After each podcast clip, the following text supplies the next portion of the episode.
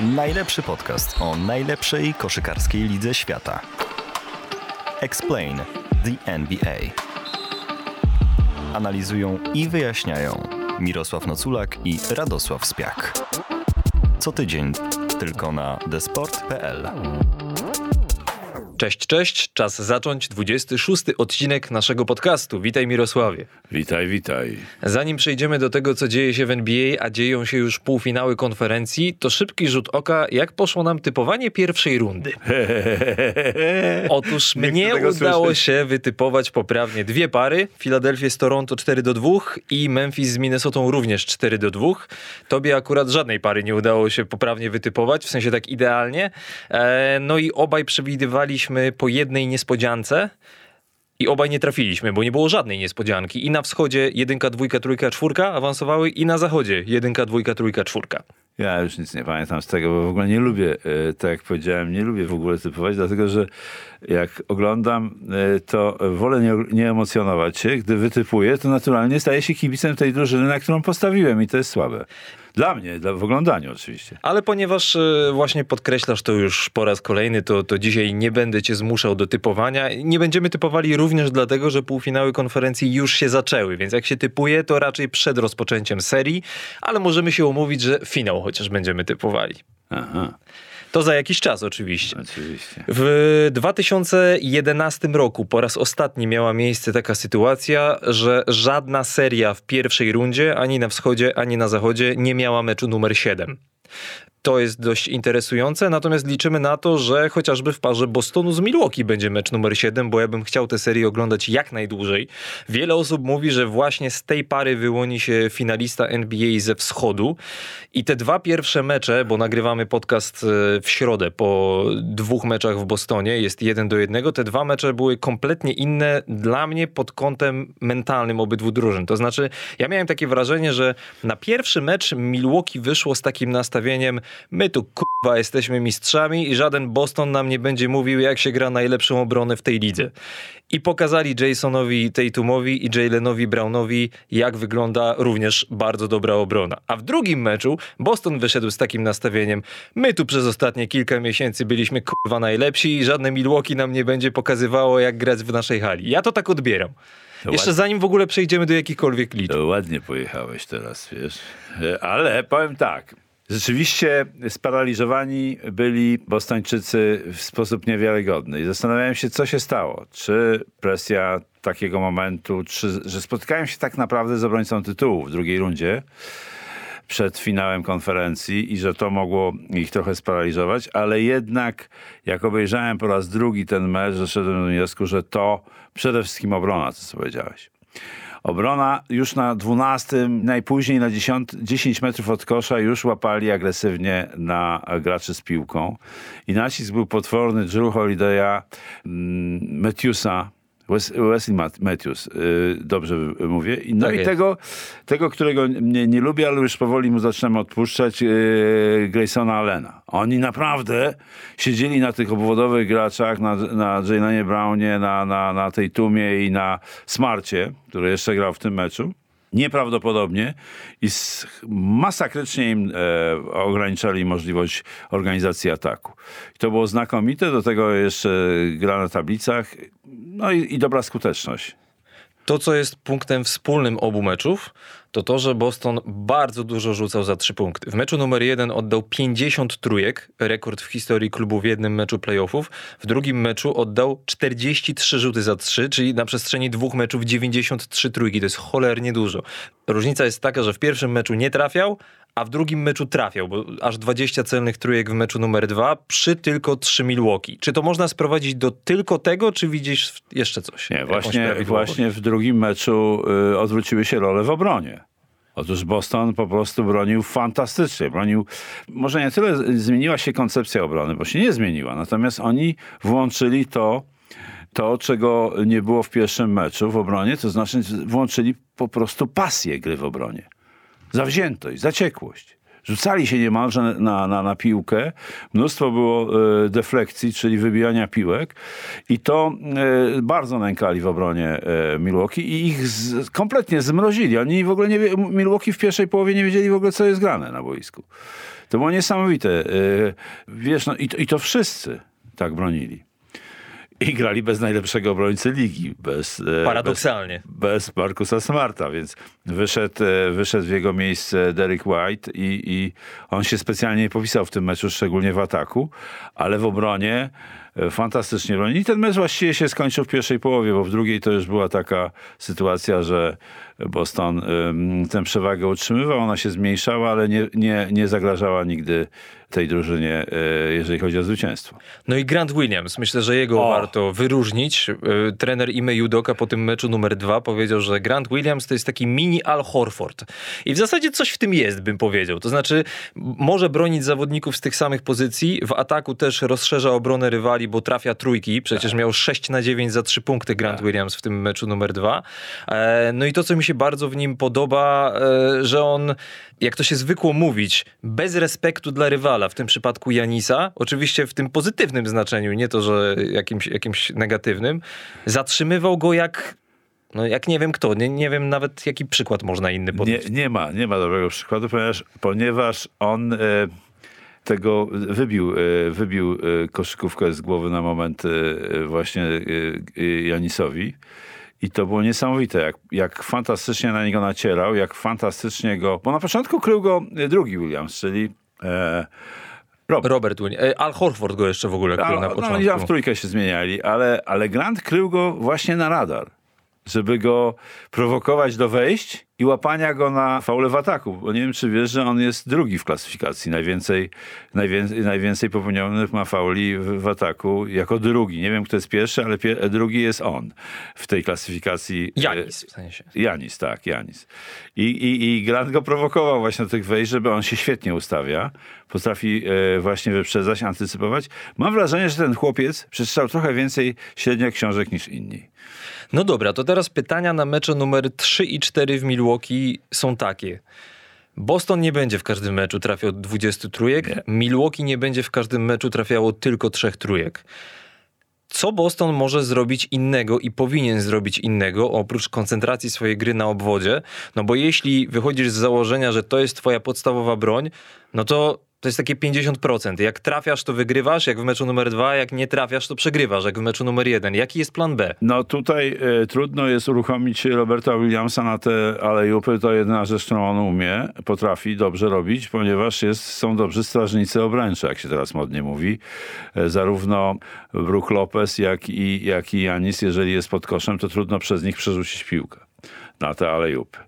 Więc e, raczej raczej powinni e, e, grać kombinacyjnie i dużo, dużo wchodzić po ruchu w ataku. Zresztą oni się dobrze, dobrze grają z piłką i bez piłki. Je- Jeden zresztą i drugi zespół grają bardzo dobrze z piłką i bez piłki. Więc dużo wejść i odrzucenia piłki do, do, do Williamsa lub do Tysa, którego nie ma. Nie Albo korzysta z niego trener, nie No, korzysta. grał 5 minut w, w pierwszym meczu, w drugim w ogóle. a w drugim w ogóle. Więc tutaj jest, e, jest jakaś kombinacja. Muszą więcej e, grać kombinacyjnie. Nie ma mowy o takich prostych mm, late pick and rollach, jak to nazywam, opóźnionych pick and rollach zakończonych podaniem lobem, żeby, żeby pakować z góry, bo na to się ani Brook Lopez, ani, ani Antetokounmpo nie nabiorą. Zatem muszą bardziej rozmaicić grę poprzez wchodzenie e, pod kosz i rozrzucanie piłki i odrzucanie, żeby rzucać z wolnych pozycji. Z kolei w Milwaukee w tym meczu numer dwa było trochę widać brak Chrisa Middletona, no bo tylko trzy celne trójki, w ogóle tylko 18 oddanych, to jest najmniejsza liczba oddanych rzutów za trzy w erze trenera Mike'a Badenholzera w Milwaukee, no i tylko 16, niecałe 17% skuteczności. Mijają właśnie dwa tygodnie od kontuzji Middletona, no i pojawiają się jakieś niewielkie jaskółki, że tak się wyrażę, że on może jeszcze wróci w tej serii, ale ja w to trochę nie wierzę, szczerze mówiąc. Natomiast mówi się, że Markus Smart już będzie gotowy na mecz numer 3. A jeżeli chodzi o Middletona, to jest sprawa e, prosta. Brakuje 20 punktów. Jego średnio zdobywał 20 punktów, trochę więcej. Ponad 5 asyst, ponad 5 zbiórek, zatem to jest e, duży ubytek, że się tak wyrażę, wartości tego zespołu. Poza tym jest to świetny obrońca też. On nie wygląda na takiego obrońcę, nie wiem, nie wiem jakiegoś takiego, że on jest jakiś agresywny, szalenie taki energiczny, ale ma wyczucie gdzie się, gdzie się znaleźć między zawodnikiem e, ataku i piłką i też potrafi wybić e, piłkę kozłującemu. Zatem brakuje Middletona na pewno. Może im da- brakować w serii. Im dalej w las, im dalej w playoffy, tym bardziej te gwiazdy, a Middleton przecież jest gwiazdą, będą jednak potrzebne. Miami kontra Philadelphia na razie w tej serii jest 1 do 0 w momencie, gdy nagrywamy ten podcast i było oczywiste, że e, kiedy e, okazało się, że Joel Embiid nie zagra w pierwszych dwóch meczach w Miami ze względu na kontuzję, no to było oczywiste, że James Harden musi wziąć więcej na siebie. Tymczasem James Harden, jak na niego patrzę, nie jest w stanie nikogo minąć. Zdobył 16 punktów w 35 minut. On przez dekadę zdobywał przez e, 35 minut 30 punktów. E, w tym sezonie ma skuteczność z gry 41%, 33% za 3. Jakby skończyła mu się data ważności. Nie wiem, czy już dziadek czas go dopadł, ale no trochę to nie wygląda tak, jakby James Harden był w stanie tę drużynę poprowadzić do zwycięstw pod nieobecność Ten proces już się zaczął wcześniej, myślę, że dwa lata temu. I e, że on schodzi z takich osiągnięć, o których ty mówiłeś, z takich zdobyczy. I tutaj mm, on w rundzie zasadniczej miał lepsze, lepsze e, osiągi niż e, obecnie, prawda? No jest jedna asysta mniej. Też nie było w, w tym meczu Embida, bo on głównie jednak obsługuje Embida tymi podaniami.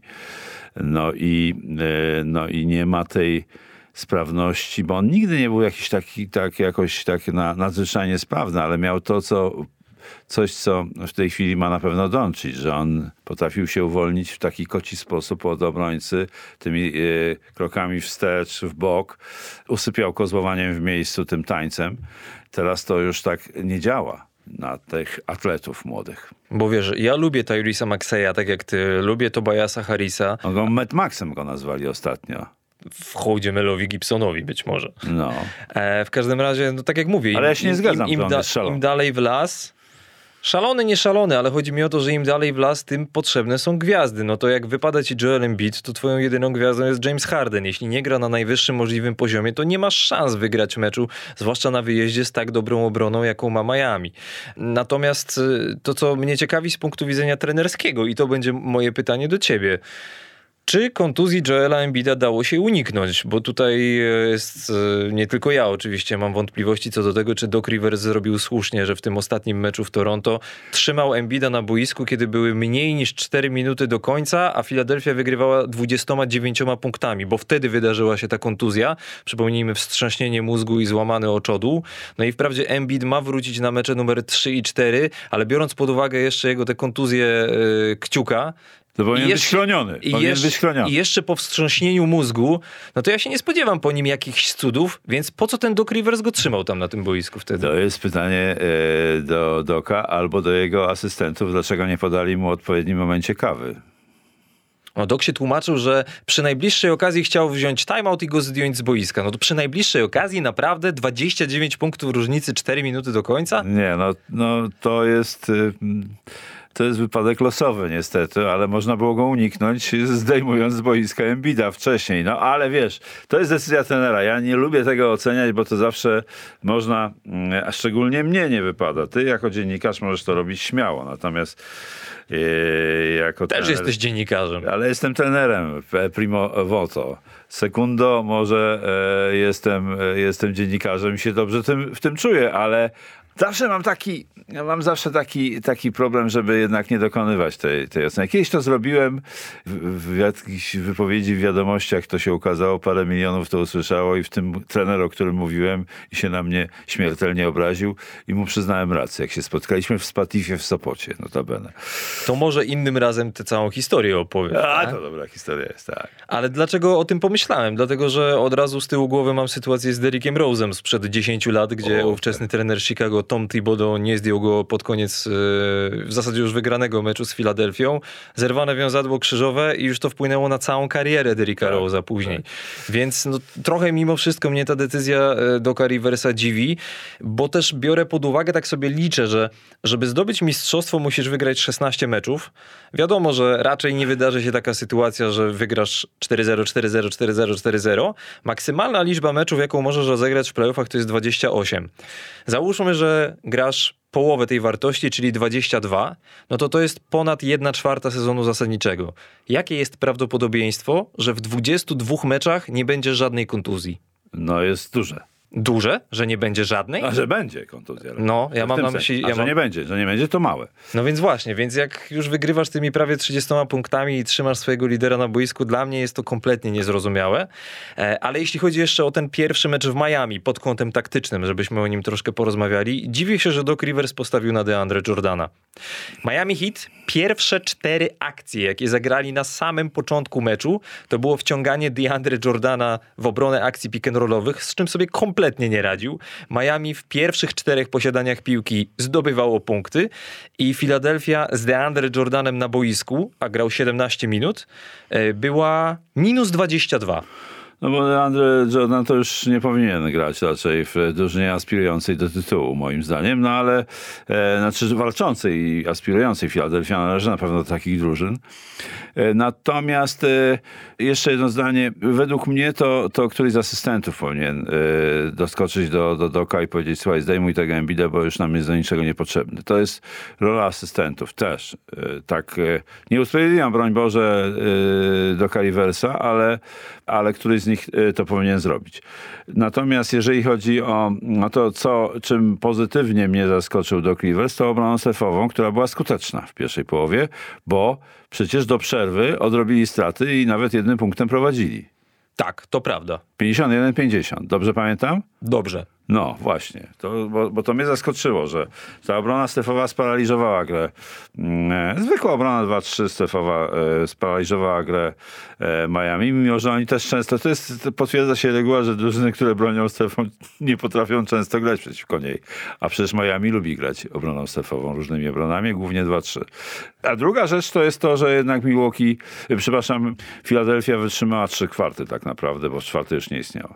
Ale ja jeszcze chciałem wrócić na chwilę do tego DeAndre Jordana, dlatego że to się tak wydaje, że to był początek meczu, że wiadomo, że potem prowadzili 51 do 50, ale to są takie momenty, które pokazują moim zdaniem, że ja odnoszę takie wrażenie, że, że trener do końca nie wie, co ma zrobić. Dlatego to, że DeAndre Jordan nie potrafi bronić akcji pick and rollowych, źle to robi, to było wiadome od dawna. Ja nawet znalazłem taką statystykę, że ze wszystkich zawodników, którzy zagrali co najmniej 225 minut w ostatnich dwóch sezonach, to znaczy w tym i w poprzednim, DeAndre Jordan ma najgorszy ten net rating, czyli to jak sobie radzi drużyna z nim na boisku i bez niego, ze wszystkich graczy. W tym sezonie Philadelphia miała ten net rating plus 2,8, a z DeAndre Jordanem na boisku minus 7,7, czyli tak naprawdę o 10 punktów gorzej. W tym sezonie w Lakers, Lakers mieli minus 2,9, z Jordanem na boisku minus 12,3, o 10 punktów gorzej.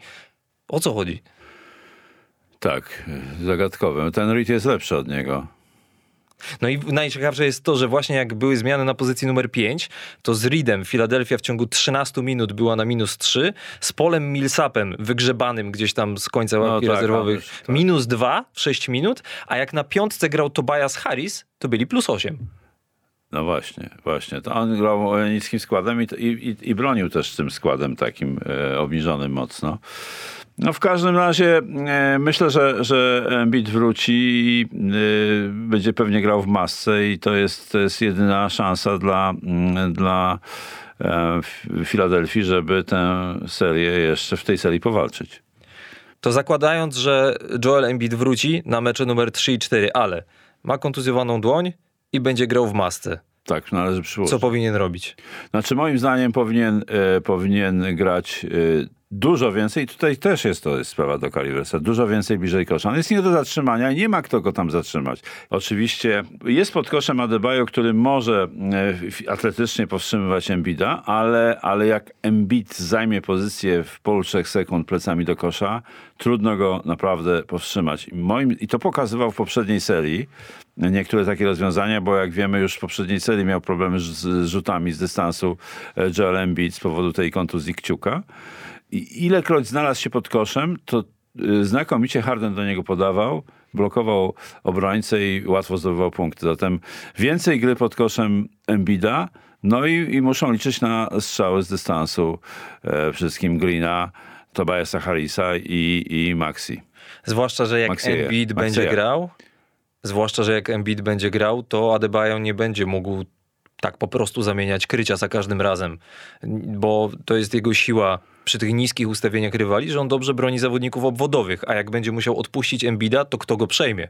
To, to będzie wtedy To zagadka. jest problem, tym bardziej, że Alex Polstra dosyć takim ustawieniem gra obwo- obwodowym w zasadzie, prawda?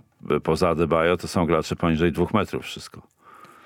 Ale może jeszcze właśnie dodajmy, bo tam jest, jest, jest ciekawa, ciekawa zmiana w, rotacji, że nie ma, nie ma e, Duncana Robinsona, a, a pojawił się e, Strus. Strus jest trochę lepszym obrońcą, moim zdaniem. Strus jest przede wszystkim fizyczny.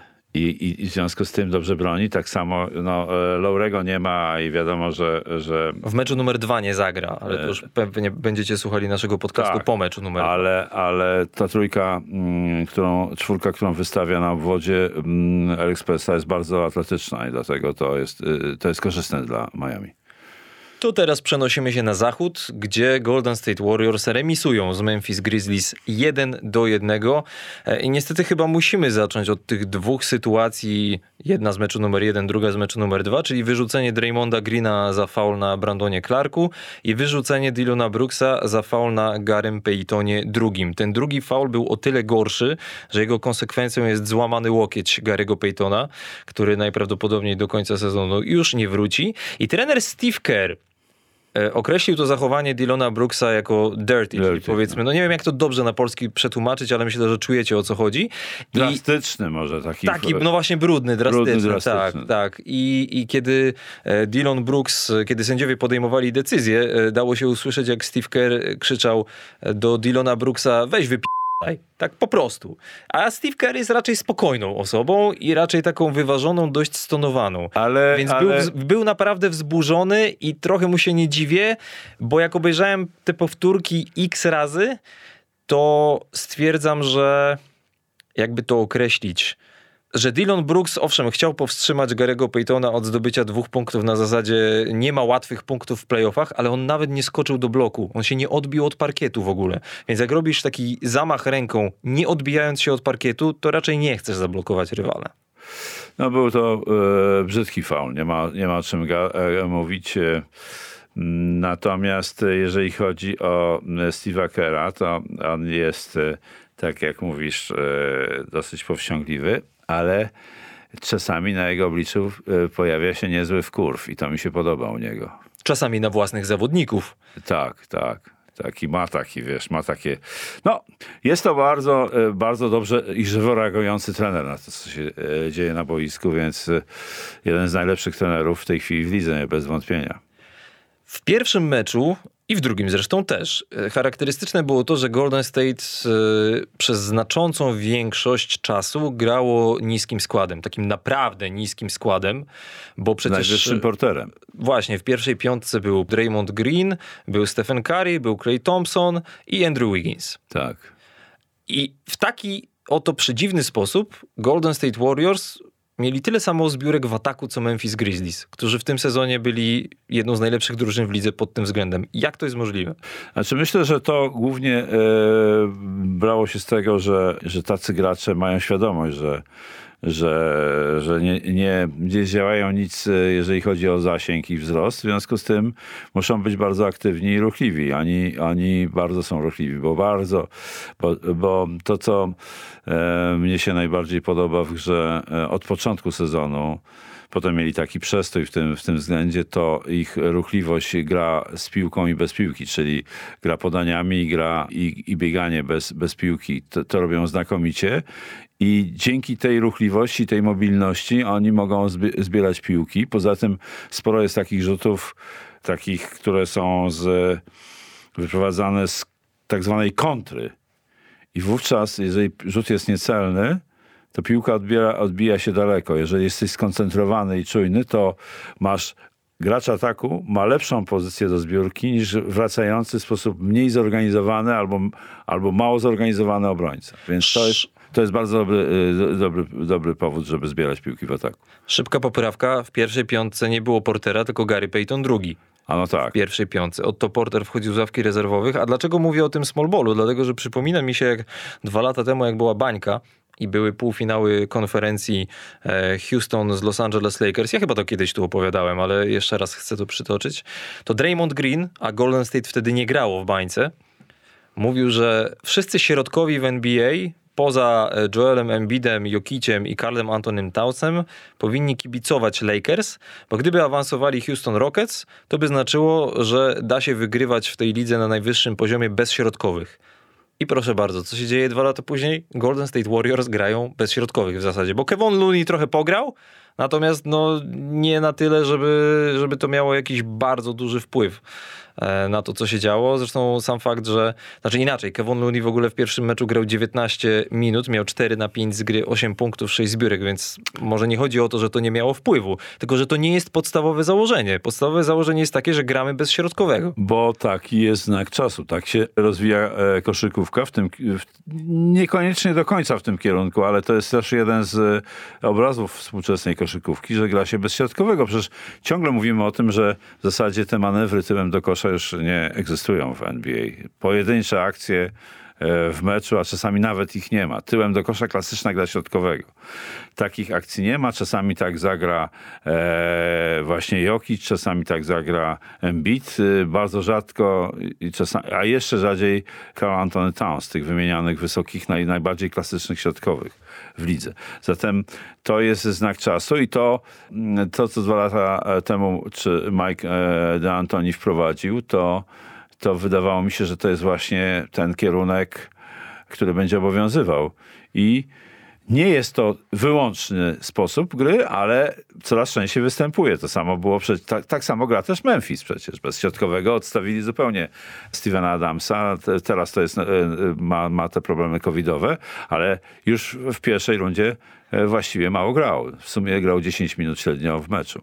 47 punktów Jamoranta w tym O. meczu numer dwa i zwycięstwo Memphis pięcioma punktami. W pierwszym meczu nie trafił rzutu na zwycięstwo. Jeśli chodzi o ten e, mecz numer dwa, to no moją uwagę zwrócił jednak e, straszny występ Kleja Thompsona, który miał taki dzień, jakby no miał nie trafić piłką do oceanu. Czasami takie dni się zdarzają, ale taki drugi dzień Klejowi Thompsonowi się w tej serii raczej nie zdarzy. Natomiast e, No w pierwszym jego rzut był, e, był najważniejszy, najważniejszy tak, na prowadzenie, na prowadzenie w przedostatniej akcji. E, natomiast jak tak teraz obserwuję Memphis Grizzlies i cały czas mam z tyłu głowy, że to jest e, druga najmłodsza drużyna w NBA, to stwierdzam, że gdybym miał typować, ale nie będę tego robił, że Golden State Warriors jednak tę serię wygrają.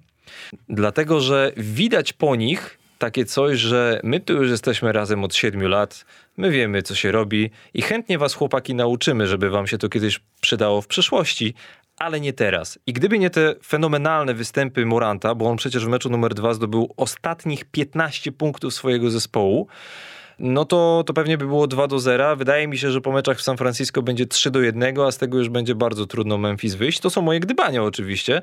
Natomiast mam takie odczucia po obejrzeniu tych dwóch meczów, że Golden State przede wszystkim czują się niesamowicie pewni.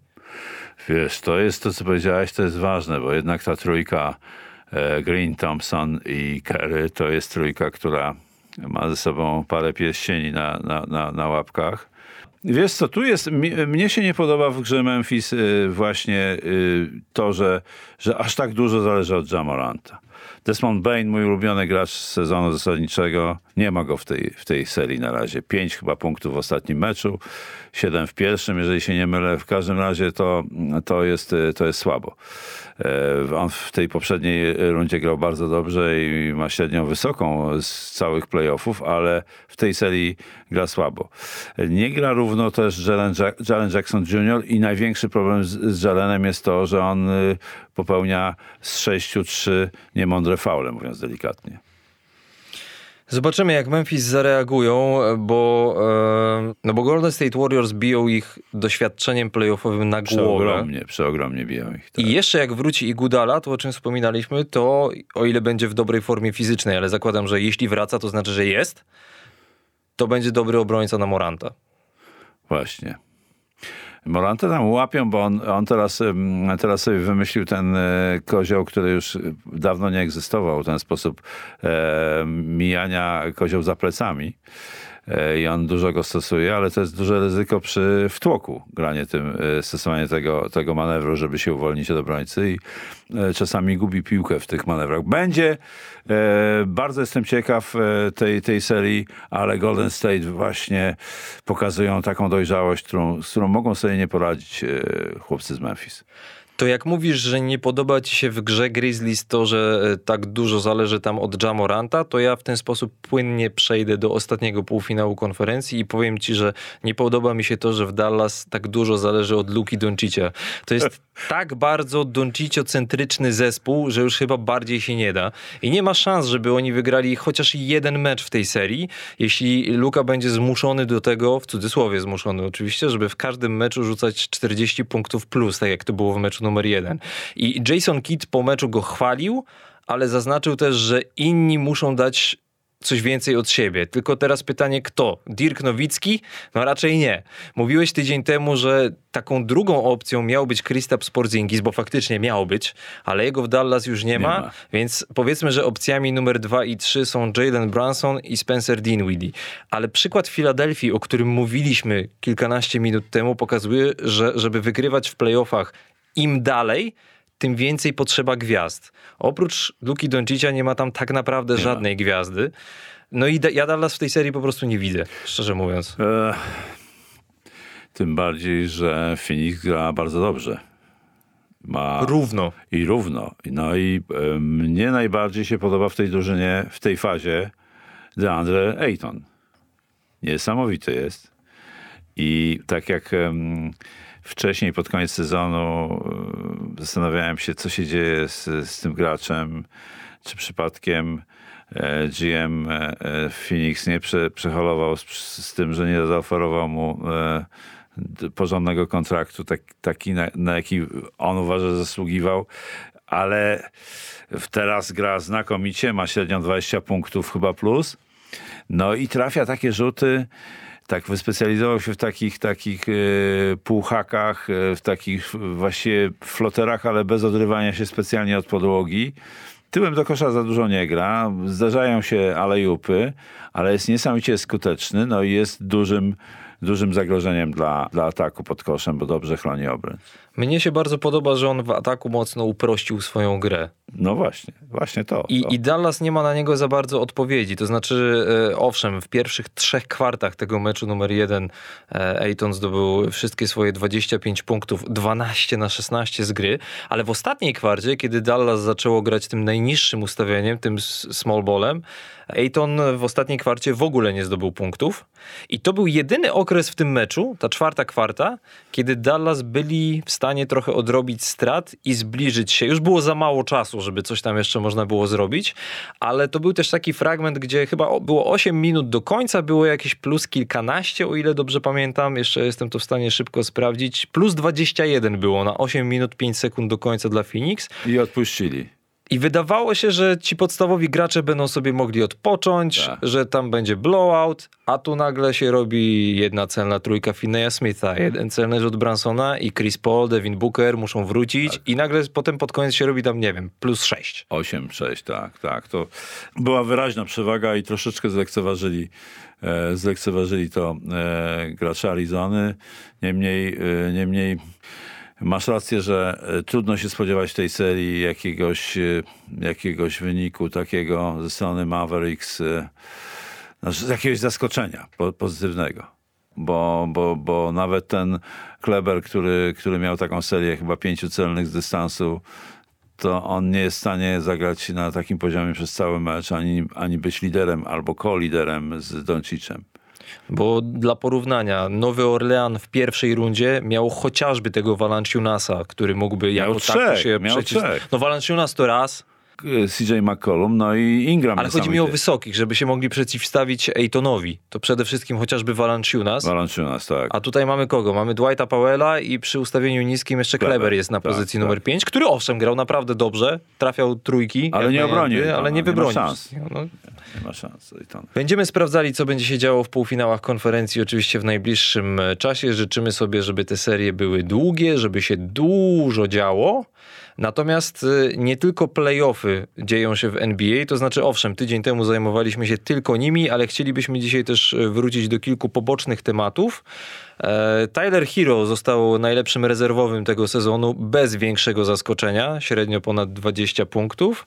E, Dostał nagrodę na treningu, wręczył mu ją Udonis Haslem, przy okazji wygłaszając takie płomienne, motywacyjne przemówienie. E, Obaj typowaliśmy Tylera Hero, że dostanie tę nagrodę, bo to się wydawało w zasadzie oczywiste. Natomiast Tyler Hero w tych playoffach no, pokazuje, że zasłużył. No w tym ostatnim meczu tym to, w ogóle ostatnim meczu był, to był, w ogóle grał jak młody Bóg, jak to się e, niekiedy mówi. Pięknie grał. Trafiał e, wszystko właściwie, co miał trafić. Rewelacyjnie grał. Jeśli chodzi o Charlotte Hornets, chcielibyśmy o nich chwilę powiedzieć, dlatego że Charlotte Hornets, i to się wydarzyło już jakiś czas temu, ale nie mieliśmy ostatnio czasu o wszystkim porozmawiać, zwolnili trenera Jamesa Borego po czterech sezonach. I ja mam takie trochę sprzeczne odczucia na temat tego właśnie zwolnienia, dlatego że z jednej strony pod wodzą Jamesa Borego Charlotte Hornets poprawili swój bilans o 10 zwycięstw w stosunku do poprzedniego sezonu i o 20 w stosunku do dwóch sezonów wstecz, więc naprawdę skok do góry. Więc z jednej strony myślę, że no, ten człowiek wykonuje dobrą robotę. Z drugiej strony czasami jest tak, że łatwiej jest wejść z poziomu średniego na dobry, niż z dobrego na bardzo dobry. I może do tego wyższego przeskoku na jeszcze wyższy poziom potrzebny jest bardziej Ktoś doświadczony inny, ktoś trener, inny, ktoś inny tak. po prostu. Mówi się o Majku D'Antonim. Tak, mówi się o Majku Dantonim, e, mówi się o Darwinie Hamie, czyli O, to jest, to asystencie koncepcja. Majka Budenholzera w Milwaukee. Mówi się o Kenem Atkinsonie, byłym trenerze Brooklynu, obecnie Teraz asystencie Steve'a Kera. W Golden State. I mówi się o jeszcze jednym człowieku, który myślę nie jest tak szeroko znany. Kojarzysz Shona Sweeneya? Nie znam. Sean Sweeney jest asystentem Jasona Kidda w Dallas Mavericks i jest specjalistą od obrony. Między innymi dzięki niemu Dallas Mavericks z drużyny, która była w dolnej dziesiątce obrony w poprzednim sezonie, przeistoczyła się w drużynę z pierwszej dziesiątki pod względem obrony w tym sezonie. Dla Shona Sweeneya to by była pierwsza praca jako głównego trenera w NBA. No już sam fakt, że, że specjalnie go nie znamy, świadczy o tym, że jest to trochę taka no taki ni- niepewny wybór, natomiast z tego, co, co czytam i, i słyszę w różnych miejscach, jest podobno wysoko na, na liście życzeń Jordana. Charlotte.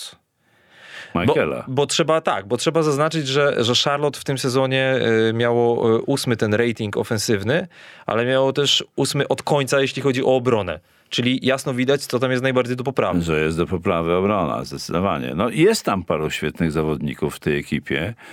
E, Może rzeczywiście ten impuls e, w obronie b- spowoduje, że, że Charlotte będą drużyną jeszcze bardziej do oglądania, bo ona, ona, oni byli do oglądania w tym sezonie, bo fajnie, bo super grali w ataku momentami i mieli znakomite osiągnięcia, ale, ale rzeczywiście obrona nie. Zobaczymy. No, Michael Jordan nie wiemy, czym będzie się kierował, ale, ale e, no, ten Sweeney może, może rzeczywiście on wygra to. Ostatnią serię playoffów, którą Charlotte Hornets wygrali, grali w 2002 roku. 20 lat temu. Ostatni raz wygrali serię playoffów, więc y, może faktycznie, nawet mimo ogólnie dobrej pracy Jamesa Borego, może czas na kolejną zmianę. I jeszcze jeden szybki temat na koniec. Jeremy Sohan zgłosił się do draftu NBA i ostatnio w internecie pojawiło się takie nagranie z treningu, Jeremy Sohan pracuje w Teksasie, tam odwiedził go Mike Schmitz, taki jeden z najbardziej znanych dziennikarzy ESPN, który zajmuje się właśnie tymi młodymi talentami, które mają przystąpić do draftu NBA. Yy, Wiem, że oglądałeś fragment tego, tego treningu. E, No mówi się o tym oczywiście, że Jeremy ma przede wszystkim rzut do poprawy, Natomiast coraz więcej znaków na niebie i ziemi wskazuje na to, że on e, zostanie wybrany w tym drafcie. Znaczy, jeszcze teoretycznie może się do 1 czerwca wycofać po to, żeby zostać w koledżu, ale biorąc pod uwagę ten nie lubię tego słowa, ale ten hype na Jeremiego Sochana, to chyba warto wykorzystać ten moment. Ale to nie, nie tylko to. Moim zdaniem on nie ma po co już tam zostawać. On naprawdę ma, e, ma już umiejętności kiedyś próbowałem to określić w skali do 10, mówiłem, że 6, ale wydaje mi się, że, że, że jeżeli chodzi o obronę, to nawet postawiłbym 8. On jest bardzo. Wszystkim to jest jeden z najwszechstronniejszych. Mówi się, że to jest jeden z najwszechstronniejszych graczy e, z kandydatów e, z tegorocznego e, draftu. A takich ludzi potrzeba w NBA, w współczesnej koszykówce. Wszechstronność jest, jest w tej chwili najbardziej pożądana i Jeremy Sohan ma to, ale tak jak mówiliśmy wtedy, kiedy rozmawialiśmy o nim dłużej, wszystko dobrze robi, ale musi wskoczyć na wyższy poziom umiejętności, żeby być pożytecznym graczem NBA. A jeśli chodzi o draft NBA, który odbędzie się 23 czerwca, to o nim porozmawiamy trochę więcej za tydzień, dlatego że za tydzień wyjątkowo będziemy mieli gościa, tym gościem będzie Rafał Juć, więc myślę, że e, warto poczekać i posłuchać, co scout Denver Nuggets będzie miał do powiedzenia na temat e, chociażby na temat Jeremiego, ogólnie draftu i ogólnie przygotowań, no bo cały proces przygotowań do draftu w wykonaniu scoutów, generalnego menedżera, całej organizacji, jaką jest klub NBA, jest bardzo, bardzo złożony i naszym zdaniem bardzo, bardzo ciekawy. Dlatego akurat za tydzień aktualnościami się nie będziemy zajmowali, za to będziemy gościli Rafała Jucia. Myślę, że będzie będzie bardzo, bardzo ciekawie. Słuchajcie, dzisiaj niestety nie mamy czasu, żeby zająć się waszymi pytaniami, ale co tydzień na profilu twitterowym Desport będzie pojawiał się post, pod którym możecie zadawać pytania, więc jeśli chcecie, żebyśmy się zajęli jakąś konkretną kwestią, to oczywiście piszcie i słyszymy się niebawem. Do usłyszenia. Do usłyszenia.